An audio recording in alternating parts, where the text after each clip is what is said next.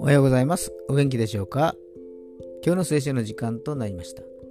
今日の聖書の箇所は、新約聖書、ヨハネの福音書一章一節です。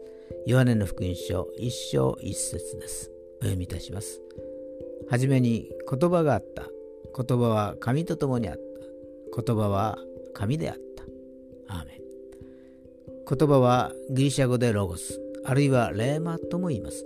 聖書に書かれた言葉はロゴスなのですが、それが精霊の働きによって自分の心の内に刻まれ、自分の中で何かが変わっていくとしたら、それをレーマと呼ぶのです。